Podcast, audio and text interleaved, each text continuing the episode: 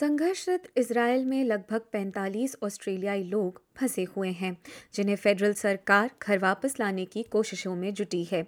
कोशिश यही है कि इसराइल ज़मीनी स्तर पर सैन्य हमला करे, उससे पहले ऑस्ट्रेलियाई लोगों को इसराइल से सुरक्षित निकाल लिया जाए। अमरीकी राज्य सचिव एंटनी ब्लिंकन और इजरायली प्रधानमंत्री बेंजामिन नेतन्याहू ने गाजा में मानवीय सहायता जाने देने पर हामी भरी है। इसी के साथ अमरीकी राष्ट्रपति जो बाइडेन बुधवार को इसराइल की यात्रा करेंगे। ऑस्ट्रेलियाई उप प्रधानमंत्री रिचर्ड माल्स का कहना है कि करीब 45 ऑस्ट्रेलियाइयों ने गाजा से सरकार को घर वापस आने के लिए संपर्क किया है। 7 अक्टूबर से पैलेस्टाइन द्वारा इसराइल पर किए गए आकस्मिक हमले के बाद ये ऑस्ट्रेलियाई हमास के लड़ाकुओं और इसराइल की सेना के मध्य छिड़े संघर्ष में फंस गए हैं। उस समय से इसराइल की सेना ने पलटवार करते हुए गाजा स्ट्रिप पर हवाई हमले किए थे, जो आज दसवें दिन भी जारी हैं। गाजा में अब तक कम से कम 2,800 और इसराइल में 1,400 लोग मारे जा चुके हैं। इसराइल और हमास के मध्य लंबे समय का ये संघर्ष अचानक तेज हो गया है। श्री माल्स ने एबीसी से कहा कि ये अब भी पता करना रहता है कि ये 45 ऑस्ट्रेलियाई आखिर कहाँ स्थित हैं।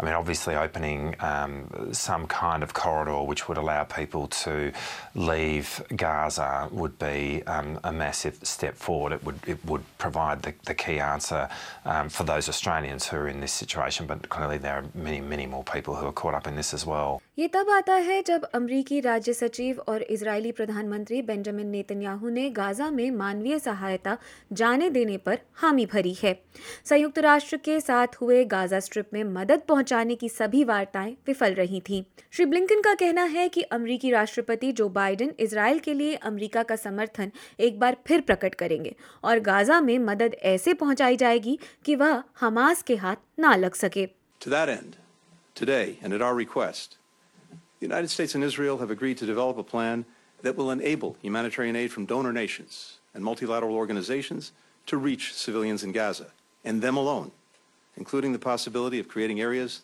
to help keep civilians out of harm's way. It is critical that aid begin flowing into Gaza as soon as possible. We share Israel's concern that Hamas may seize or destroy aid entering Gaza or otherwise preventing it from reaching the people who need it. If Hamas in any way blocks humanitarian assistance from reaching civilians, including by seizing the aid itself, we'll be the first to condemn it, and we will work to prevent it from happening again. बताया जा रहा है कि अमरीकी राज्य सचिव Shri Blinken और Israeli प्रधानमंत्री बेंजामिन नेतन्याहू के बीच तेलवीव में पाँच घंटे से अधिक लंबी बैठक चली थी। ये बीते दिनों में दूसरी बार है कि श्री ब्लिंकन इसराइल पहुँचे हों। यह भी बताया जा रहा है कि इस बैठक के दौरान सायरन बजने के कारण दोनों नेताओं को पाँच मिनट के लिए बंकर में भी शरण लेनी पड़ी थी। प्रधानमंत्री नेतन्याहू ने अमरीकी राष्ट्रपति को इसराइल आने का न्यौता दिया है। श्री बाइडेन इसराइल के समर्थन समर्थन में मुखर रहे हैं। श्री बाइडेन स्थानीय समय से बुधवार को इस न्यौते को स्वीकारते हुए इसराइल पहुँचेंगे। वहीं इलाके में फंसे ऑस्ट्रेलियाइयों को सलाह दी गई है कि वे इजिप्ट के साइनाई पेनिनसुला से लगे राफा बॉर्डर पर पहुँचे। इस सीमा पर हज़ारों लोग एकत्र हुए हैं। इस उम्मीद में कि वे इजिप्ट पहुँच सके।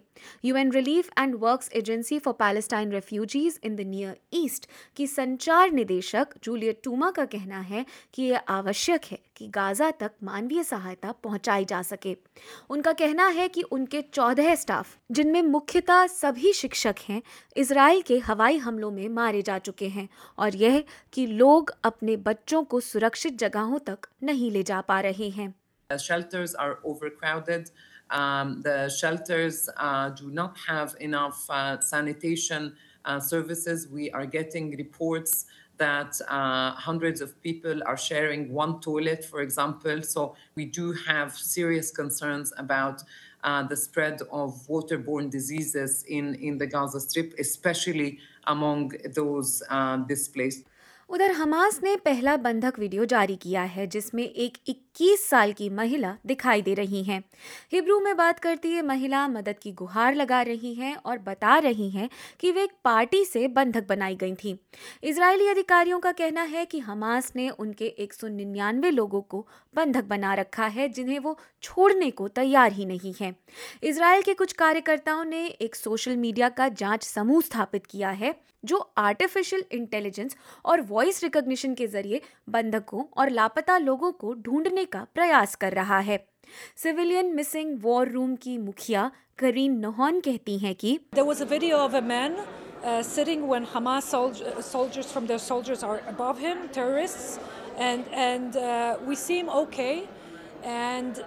one of the things that we notice is his underwear. It was a very special underwear. So the people from the video, from the anal- analysis of the video, took this and started to match that to hundreds of thousands of movies that we have inside the Hamas uh, that is coming right now. And after like two days, we had a match. We found the same underwear with a person that we couldn't see his face, but we saw that he's bleeding. At the movie, he wasn't bleeding. So when he was in the in the in the in the uh, place of the Gaza, in Gaza, he was bleeding, and we noticed and we were able to identify him by the underwear. Israel की सेना ने Lebanon की सीमा से लगे अपने गाँवों को खाली करने के आदेश जारी कर दिए हैं। ये डर है कि ये जंग अब नए मोर्चों पर भी खुल सकती है। इजरायली प्रधानमंत्री बेंजामिन नेतन्याहू ने अपने देशवासियों को एक लंबे युद्ध काल की तैयारी करने के लिए आगाह कर दिया है। एसबीएस न्यूज़ से हना कौन की इस खबर को एस बी एस हिंदी से आपके लिए प्रस्तुत किया वृशाली जैन ने।